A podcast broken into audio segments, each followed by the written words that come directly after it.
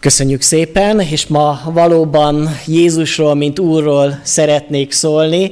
Az áhítat szerinti kijelölt ige verset fogom felolvasni Márk evangéliuma első fejezetéből, annak a 21-től a 28 verseig terjedő ige szakaszt. Kérem a gyülekezetet, hogy álljunk fel, és így hallgassuk Isten igét, és otthonainkban is felállhatunk, és így hallgathatjuk az igét.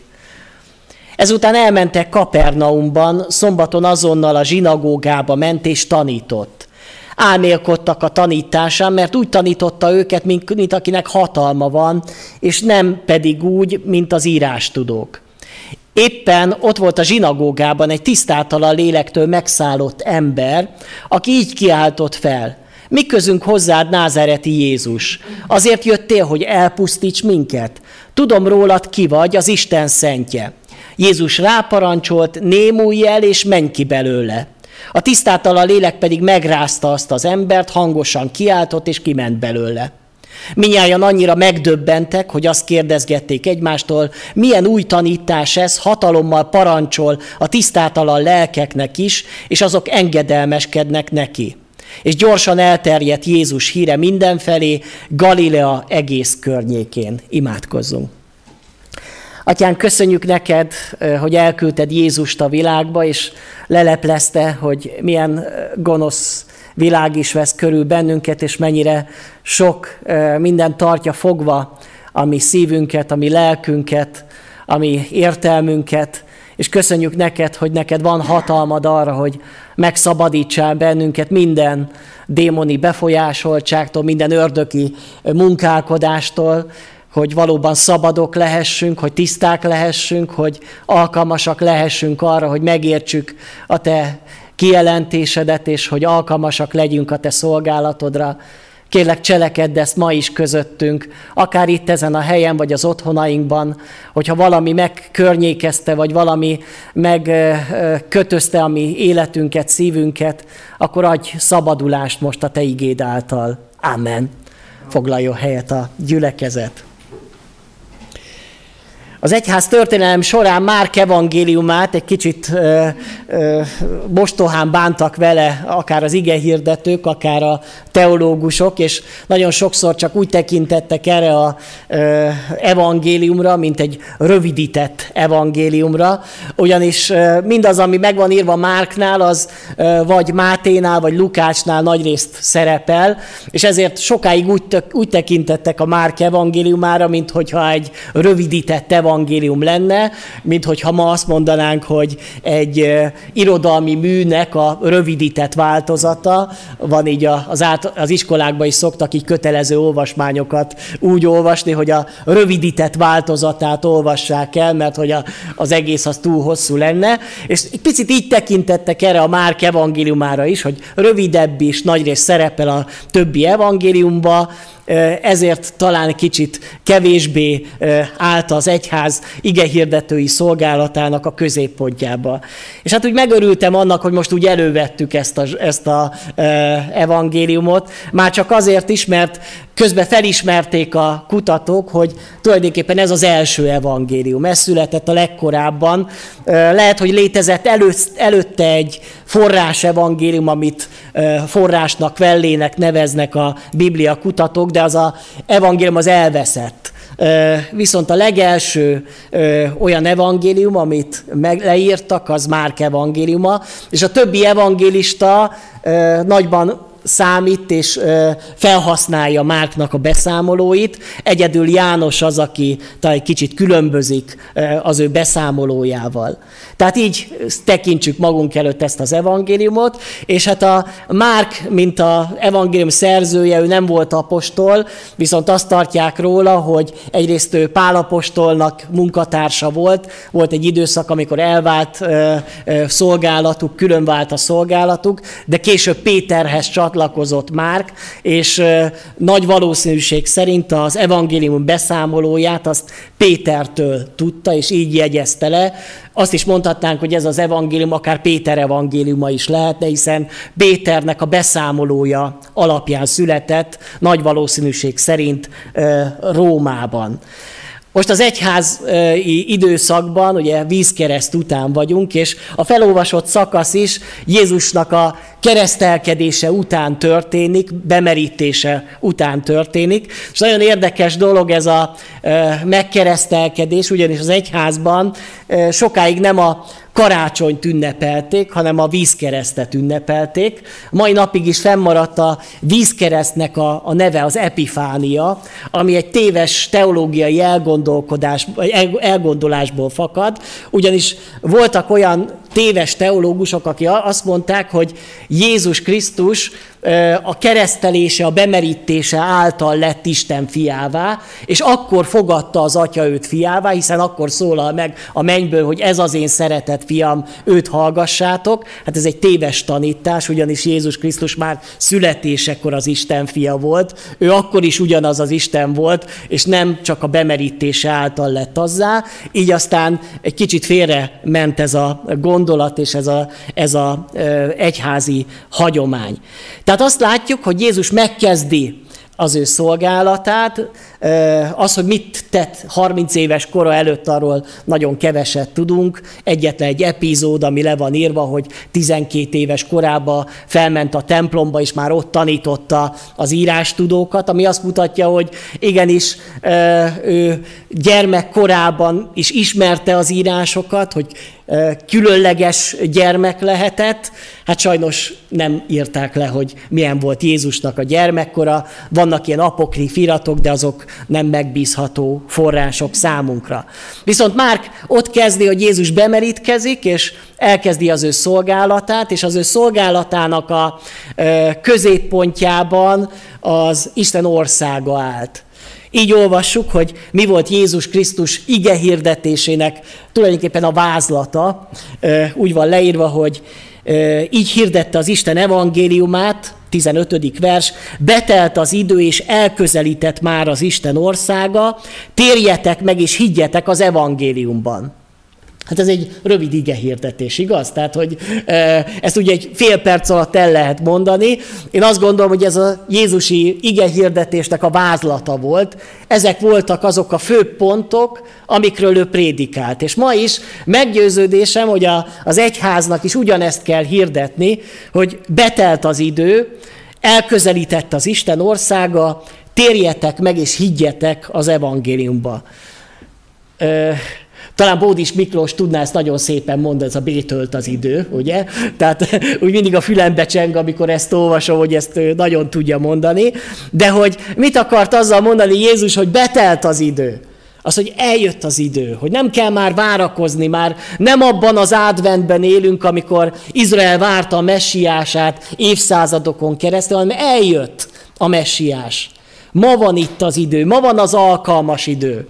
És kedves testvérek, hát mi is bár várakozásban, adventban élünk, hiszen Jézus eljövetelére, második eljövetelére, visszajövetelére várunk, ugyanakkor van, amire már nem kell várnunk, testvérek, mégpedig arra, hogy, hogy az Istent megismert, hogy megtérjél, hogy átadd az életedet, erre nem kell várni. Betelt az idő, eljött az idő, most van az alkalmas idő.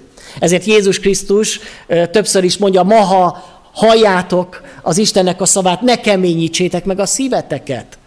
Lesz, lehet, hogy ma valaki számára eljött az idő.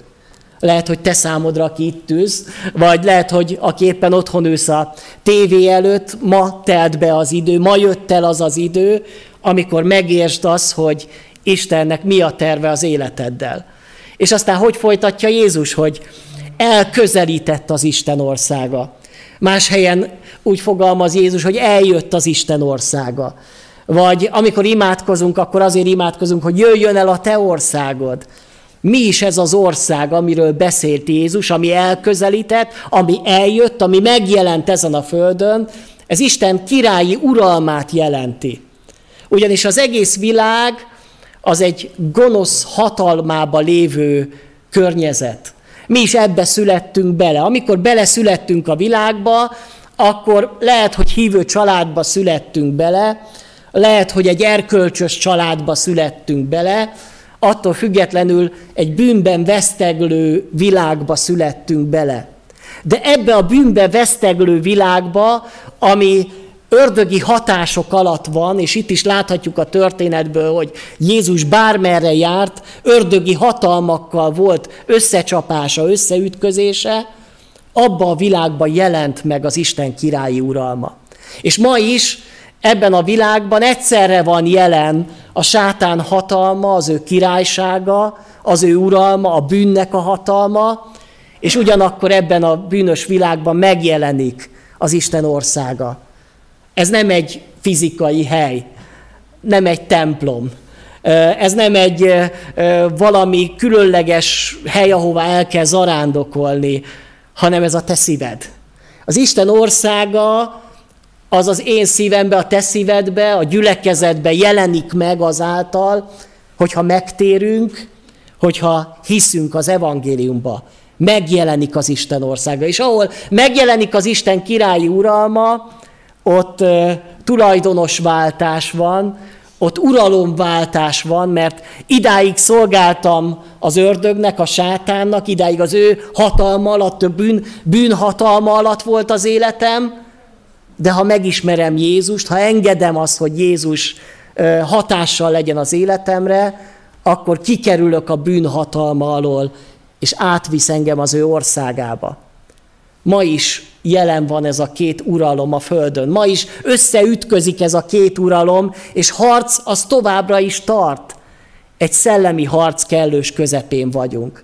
És testvérem, a kérdés sokkal inkább az, hogy te melyik oldalon vagy már? Az Isten király uralma alatt, aki már átadtad az életedet, aki meghallottad, aki megértetted azt, hogy, hogy, hogy elközelített az Isten országa, vagy a sátán uralma alatt létezel, vagy élsz.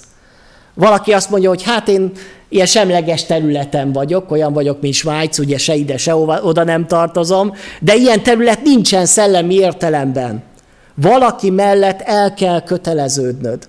Ha nem vele vagy, ha nem Istenne, ha nem Jézus oldalán vagy, ha nem tértél meg, akkor még a sátán uralma alatt van az életed. Akkor még a bűn uralma alatt van az életed. Még akkor is, hogyha te amúgy jó embernek tartod magadat, vagy ha mások jó embernek tartanak téged.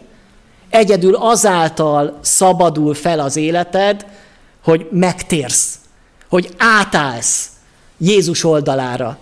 Mert hogy itt háborúról van szó, és Jézus jött, hogy amnestiát hirdessen, hogy, hogy bűnbocsánatot hirdessen, hogy a lázadó emberiségnek felkínálja azt, hogy bármit tettetek, bármit gondoltatok, én kegyelmet adok, és mostantól az én oldalamon harcolhattok. Vajon letetted-e már a fegyvert? És odaálltál-e Jézushoz, hogy igen, mostantól fogva te vagy az én uram, te vagy az én királyom. És mostantól fogva megtagadom az én régi uramat, az én régi királyomat, az ördögöt, a sátánt, a bűnt, a halált, mert most már nem uralkodik felettem. Ez a hatalomváltás történik. És itt is látjuk ennek a, az országnak az eljövetelét a világra, amikor Jézus Krisztus megjelent, amikor Jézus Krisztus ezt az országot hirdette, és bárhol, ahol megjelent, ott emberek szabadultak meg a sátán rabigája alól. És ma is meggyőződésem, hogy Isten ugyanezt a munkát folytatja, és akarja folytatni. És aztán nagyon fontos dolog, hogy Jézus hogyan is végzi ezt a szabadító szolgálatot, egyrészt az igén keresztül. Bármerre járt, az igét hirdette. Ma is az egyik legfontosabb, vagy a legfontosabb eszköze az egyháznak, az az ige hirdetés.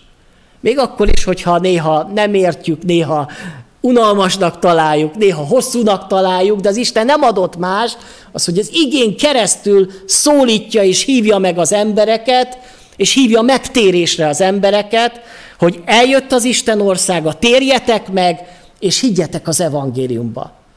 És az ige hirdetésen keresztül az ő hatalma megnyilvánul. És itt nagyon fontos ennek a szakasznak a kulcs kifejezése, az a hatalom. Hogy Isten nem tud másképpen megszabadítani egy embert a sátán hatalmából, csak egy sokkal nagyobb hatalom segítségével. Egy sokkal erősebb hatalom tudja legyőzni a sátáni hatalmat. Én képtelen vagyok rá.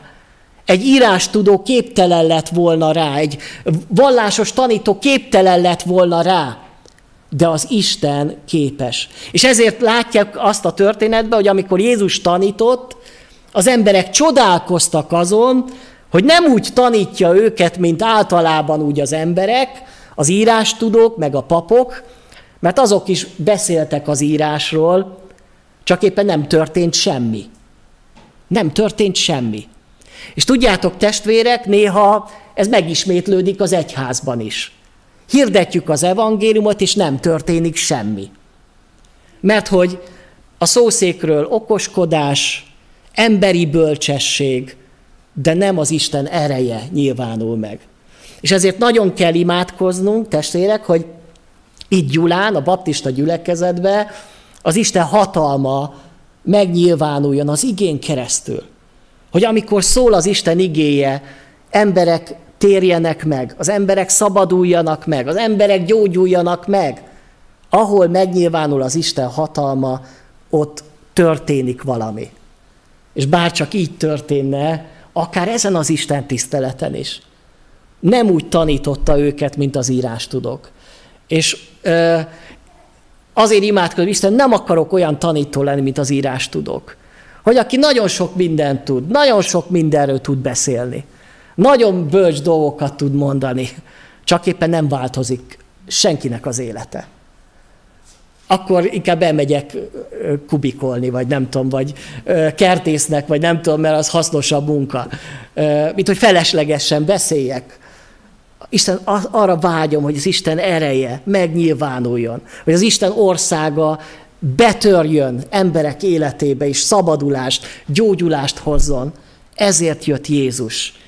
Ezért munkálkodott az Úr Jézus. És azt látjuk, hogy Jézus hol tanított, először azt látjuk, hogy elmegy a zsinagógába, aztán azt látjuk, hogy megjelenik Péter házába, úgy olvasok, hogy meggyógyítja Péter anyósát, aztán kimegy a szabadba, egy lakatlan helyre, és ott jönnek a tömegek hozzá, vagyis Jézus nem csak a templomban, hanem otthonokban, a szabadban, a köztereken, mindenütt hirdeti az Isten országát. És ma is nagyon fontos dolog, hogy az egyház felismerje az, hogy persze hirdetjük a zsinagógába, hirdetjük a templomokba, de hirdetjük-e az otthonainkba?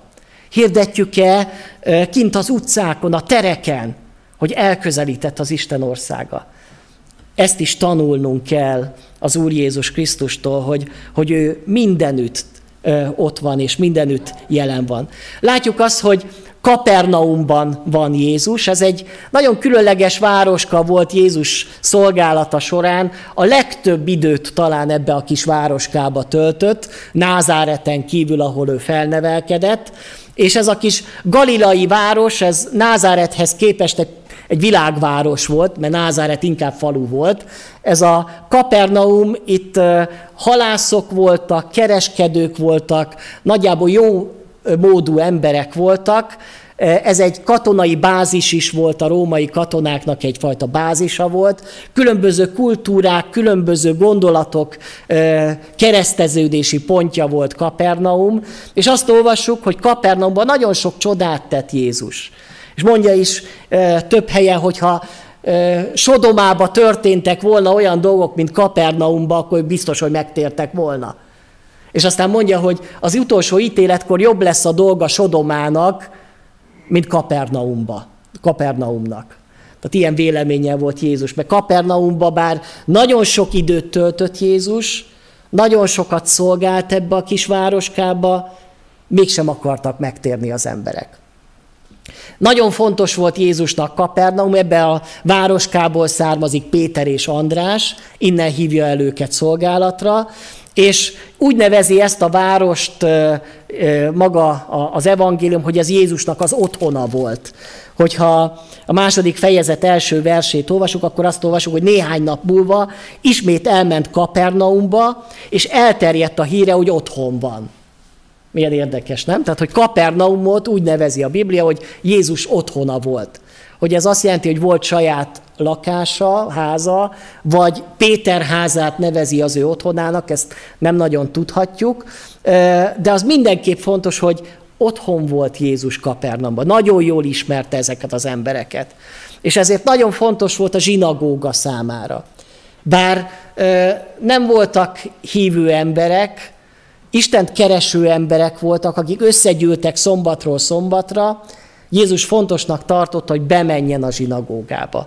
Ugyanúgy, mint ahogy az apostolok is az első szolgálatukat mindig a templomba, mindig a zsinagógába tették, aztán amikor ott elutasították, mentek majd a pogányok közé, ugyanígy látjuk ezt a szolgálatát Jézusnak is, hogy először a zsinagógába, és utána pedig majd szolgál azok, azok felé, akik nem járnak a zsinagógába.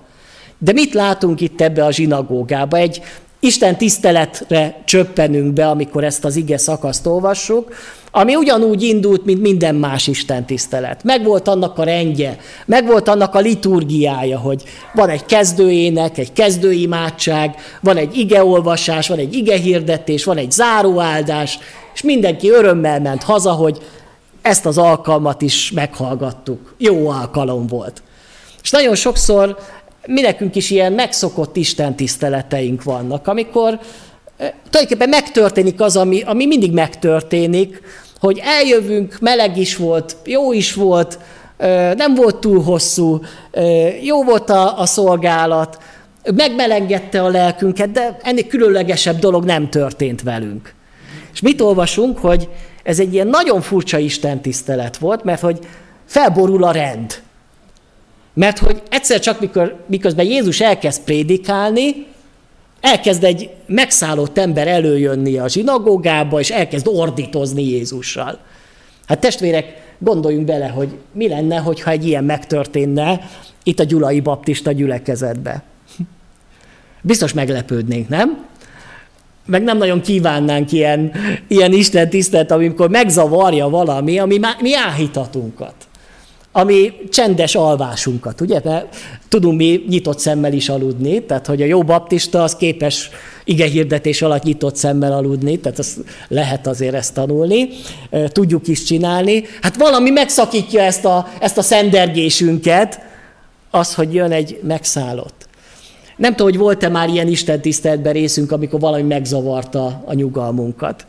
Néha már az meg, megzavarja a nyugalmat, felsír egy gyerek, vagy elkezd itt futkározni valaki.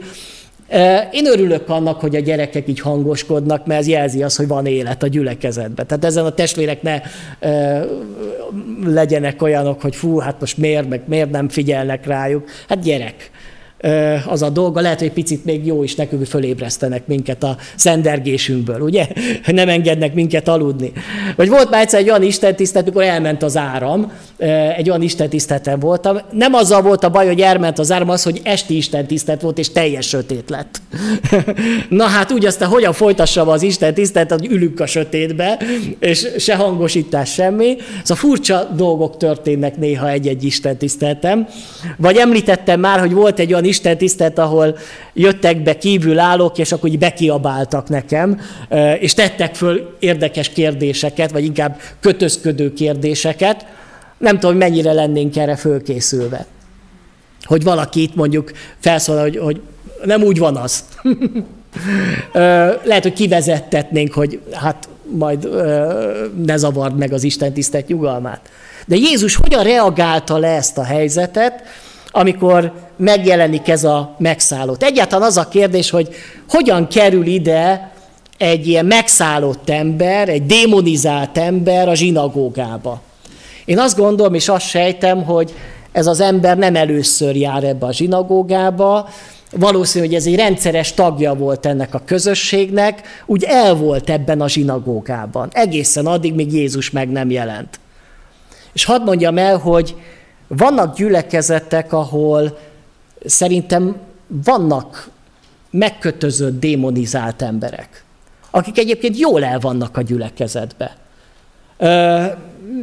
Megtudták már, megtanulták már, hogyan nem kell megtérni, hogyan nem kell igazán odafigyelni, hogyan tudom megóvni magamat attól, hogy az Isten hatással legyen rám. Volt, aki úgy fogalmazott, hogy a, a legbiztonságosabb hely az a gyülekezet egy hitetlen ember számára. Ott elhitetheti magával, hogy velem minden rendben van. Én jó ember vagyok, én vallásos ember vagyok. Én még a Megyországba is fogok kerülni, de megtértél. Jézusnak vallod, Uradnak vallod a, a Krisztust. Hogyan tértél meg? Többször volt olyan, hogy megkérdeztem testvére, hogy tértél meg? És nem tudta elmondani. Elmondta azt, hogy akkor merítkeztem be. Jó, én kérdez, nem azt kérdeztem, mikor merítkeztél be, mikor tértél meg? Mikor omlott, omlottak rád a bűneid, és mikor ismerted föl, hogy te egy ö, elvetemült, javíthatatlan, gonosz, bűnös ember vagy? Mikor volt ez? Azt mondja, ilyen nem volt. Azt mondom, hogy akkor te nem vagy megtérve. Ha nem ismerted föl az állapotodat, és nem könyörögtél Istennek, hogy szabadítson meg téged, akkor te még a bűneidbe vagy. És bemerítkeztél, meg sok mindent csináltad, de ez nem ment meg téged. És így volt ebben a zsinagógában ez a megszállott, démonizált ember is. Ott ült a padokba. És tudjátok, néha az a rossz, amikor a gyülekezetnek megtiszt, vagy tiszteletbeli tagjai ezek az emberek, akiknek még szavuk is van a gyülekezetbe. Néha még vezetőségi tagok is lesznek az ilyenek, és aztán ők meghatározzák, hogy merre menjen a gyülekezet. Na, akkor merre megy az a gyülekezet? Ahol megtéretlen szívű, esetleg démonizált szívű emberek vezetik a közösséget micsoda dolgok vannak, és micsoda békétlenség, micsoda ö, szeretetlenség néhány gyülekezetben azért, mert ezek az emberek ott ülnek. És amikor megjelenik Jézus, akkor ott lelepleződik minden.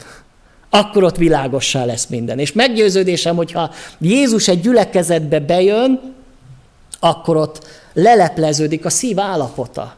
Hogy mi van benned, mi, van, mi, mi, mi, mi motivál téged. És a megtéretlen ember az lehet, hogy menekülne onnét, mert hogy most, most az én nyugalmamat felborította valami, és valami, valami gonosz dolog jött elő a szívedből. De ez egy lehetőség arra, hogy, hogy megtérjél. Mint ahogy itt is látjuk, hogy Jézus, amikor látja ezt az embert, akkor tulajdonképpen megszabadítja attól a tisztátalan, gonosz lélektől, aki éveken keresztül, vagy évtizedeken keresztül őt leuralta. Mert hogy ez ennek az embernek se jó, és semmelyik embernek nem jó, ha ördögi hatalom, uralom alatt van az élete. Az ördög be tudja csapni az embert, hogy azt mondja, hogy neked az a jó, hogyha nem térsz meg. Mert aki megtér, az, az ilyen savanyú lesz, aki megtér, az, annak semmi jó dolog nincs az életébe, minden jó dologból kimar, mert ez se lehet, az se szabad. Ez egy becsapás. Az ördög uralma alatt az ember nem talál békességet, nem talál örömöt, nem talál boldogságot. És ebből az állapotból szabadítja meg ezt az embert az Úr Jézus Krisztus. Milyen érdekes, hogy amikor prédikál Jézus, egyedül ez a démonizált ember ismeri föl, hogy kicsoda Jézus. Senki más. Ö, azt mondja, hogy tudom rólad, hogy ki vagy, az Isten szentje. Tehát tulajdonképpen bizonságot tesz Jézusról. Tehát azt is mondhatnánk, hogy ebbe az egész zsinagógában a leghívőbb ember ez a démonizált ember volt, mert ő legalább megvallja, hogy ő a Jézus. De hogy el kell, hogy mondjam, hogy ez, ez nem az igazi hitvallás. Más helyüken, helyeken is lehet olvasni, hogy a tisztátalan lelkek azok mindig megvallják Jézust. Mindig kijelentik, hogy te vagy a Krisztus. A harmadik fejezetben úgy olvassuk, hogy a, a tisztátalan lelkek, amikor látták őt, leborultak előtte, és így kiáltoztak, te vagy az Isten fia. Hát akkor mi ez? Miért jelentik ki ezek a démoni lények azt, hogy te vagy az Isten fia? Egyrészt azért, mert hogy ez egy képmutatás.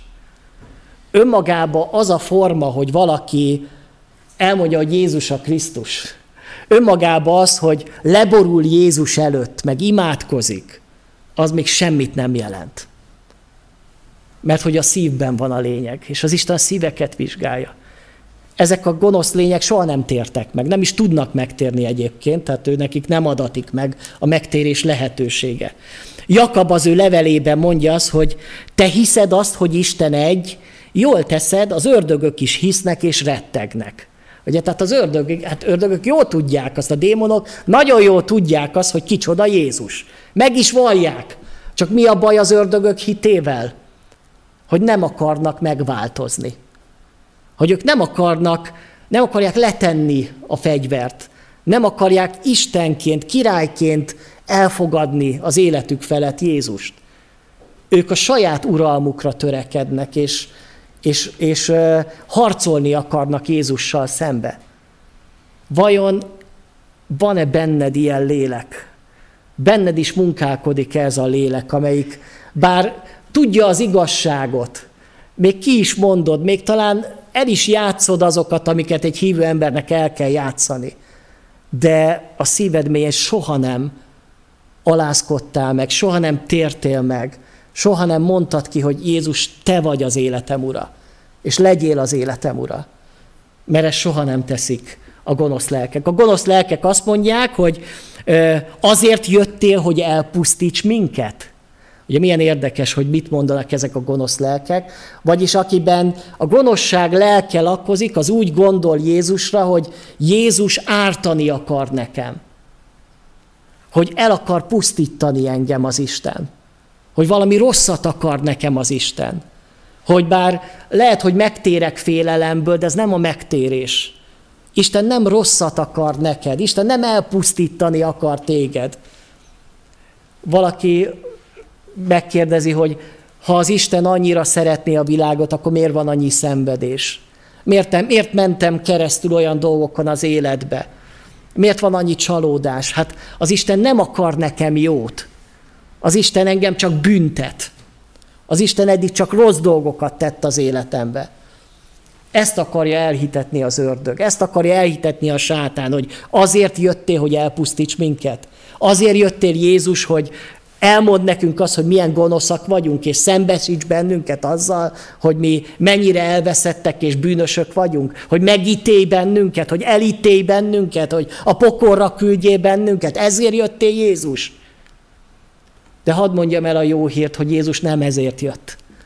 Nem azért jött, hogy elpusztítson téged. Nem azért jött, hogy neked ártson, hogy a te örömödet elvegye, a te, te békességedet elvegye. Pont ellenkezőleg. Jézus azért jött, hogy életed legyen, és bőségben éljél. Nem azért, hogy elpusztítson. Ez a hazugság, ez az ördög. És amikor az ember felismeri azt, hogy ez hazugság, én ezt megtagadom, ez nem igaz, akkor elkezd hinni az Úr Jézus Krisztusba. De ezt nem tudják megtenni ezek az ördögök, ezek a démonok. Másrészt pedig, amikor kimondja azt a démon, hogy tudom rólad, hogy ki vagy, Isten szentje, akkor ez egy varázslási formula. Ugyanis az ókorban, különösen a misztérium vallásokban, meg a báványimádó vallásokban, ha valaki kimondta az Istennek a nevét, akkor az azt jelentette, hogy én ura vagyok annak az istenségnek, és én rendelkezem felette. És itt a démonok meg akarták, vagy használni akarták ezt a, ezt a varázslást, hogy tudjuk ki vagy te, lelepleztünk téged. Mostantól fogva mi irányítunk téged, Jézus. Csak ők nem tudták, hogy Jézus nem lehet elvarázsolni. Jézusra nem, nem, nem fog a babona. Jézussal nem lehet ilyet csinálni ő sokkal hatalmasabb. Nem tudták igazából, kivel állnak szembe. Sokkal nagyobb hatalommal, mint amit elgondoltak volna. És kedves testvérem, kedves barátom, hogy ne gondolt az Istent ilyen kicsi Istennek, akit lehet irányítgatni, akit lehet ö, szabályozni, vagy, vagy bármit csinálni, mert az Isten sokkal nagyobb hatalom. Elette egy dolgot tehetünk, hogy, hogy hódolunk előtt, és elfogadjuk az ő hatalmát és az életünk felett Úrnak tartjuk Jézus Krisztust. Felvetődik az a kérdés, hogy vajon ezekkel a történetekkel egyáltalán mit kezdjünk, ezekkel a démoni történetekkel.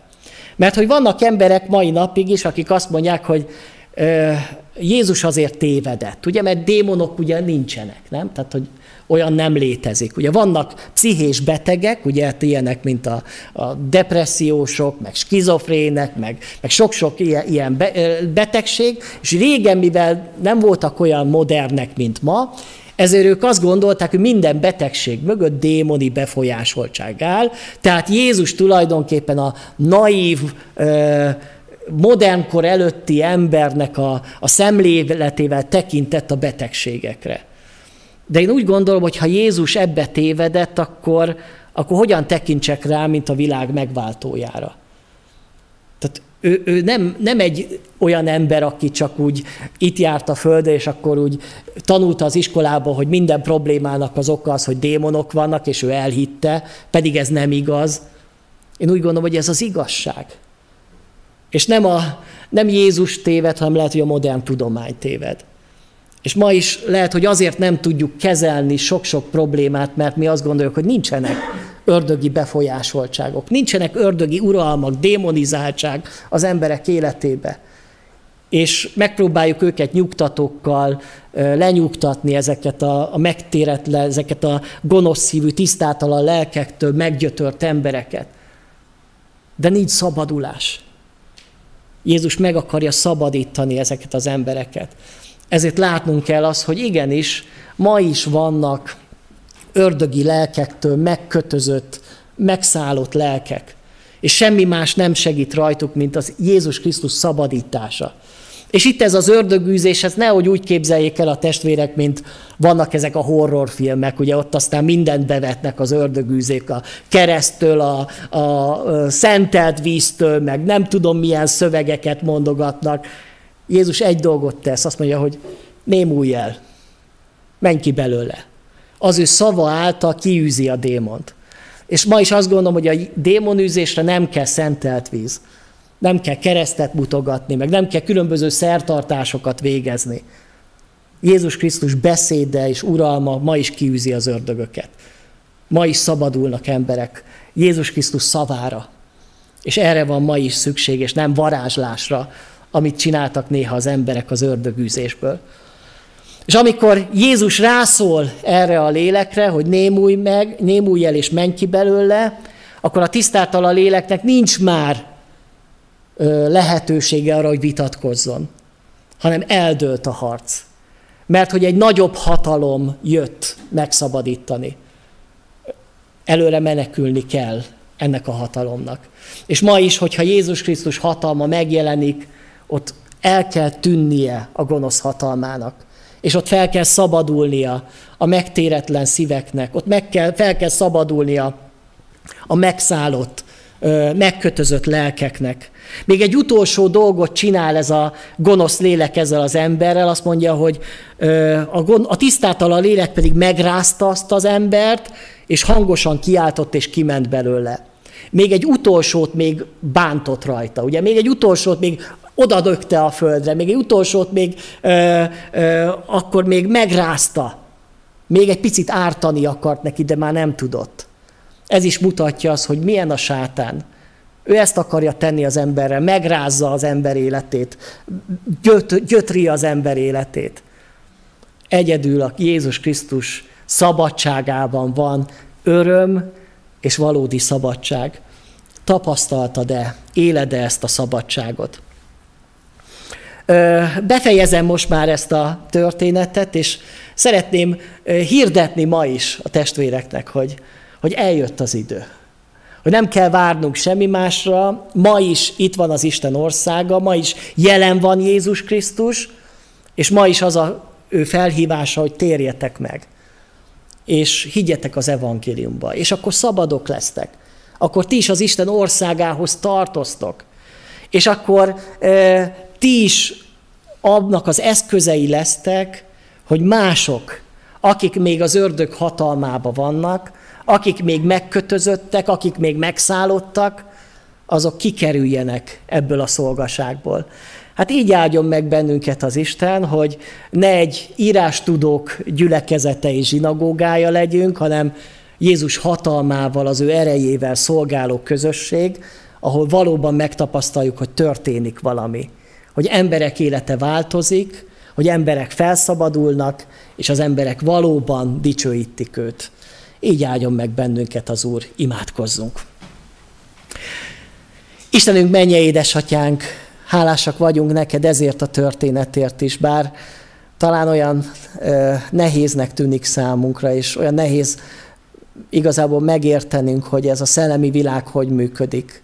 De köszönjük neked, hogy te ezt is leleplezed, és imádkozom azokért, akiknek még nem szabad a szívük, akik még nem teljesen a tieidek, akiknek még egy tisztátalan lélek, vagy több tisztátalan lélek nyomorgatja, és megkötözi a gondolatait, érzelmeit, magatartását, beszédét, és nem szabadok, és ettől ők is gyötrődnek, a környezetük is gyötrődik emiatt.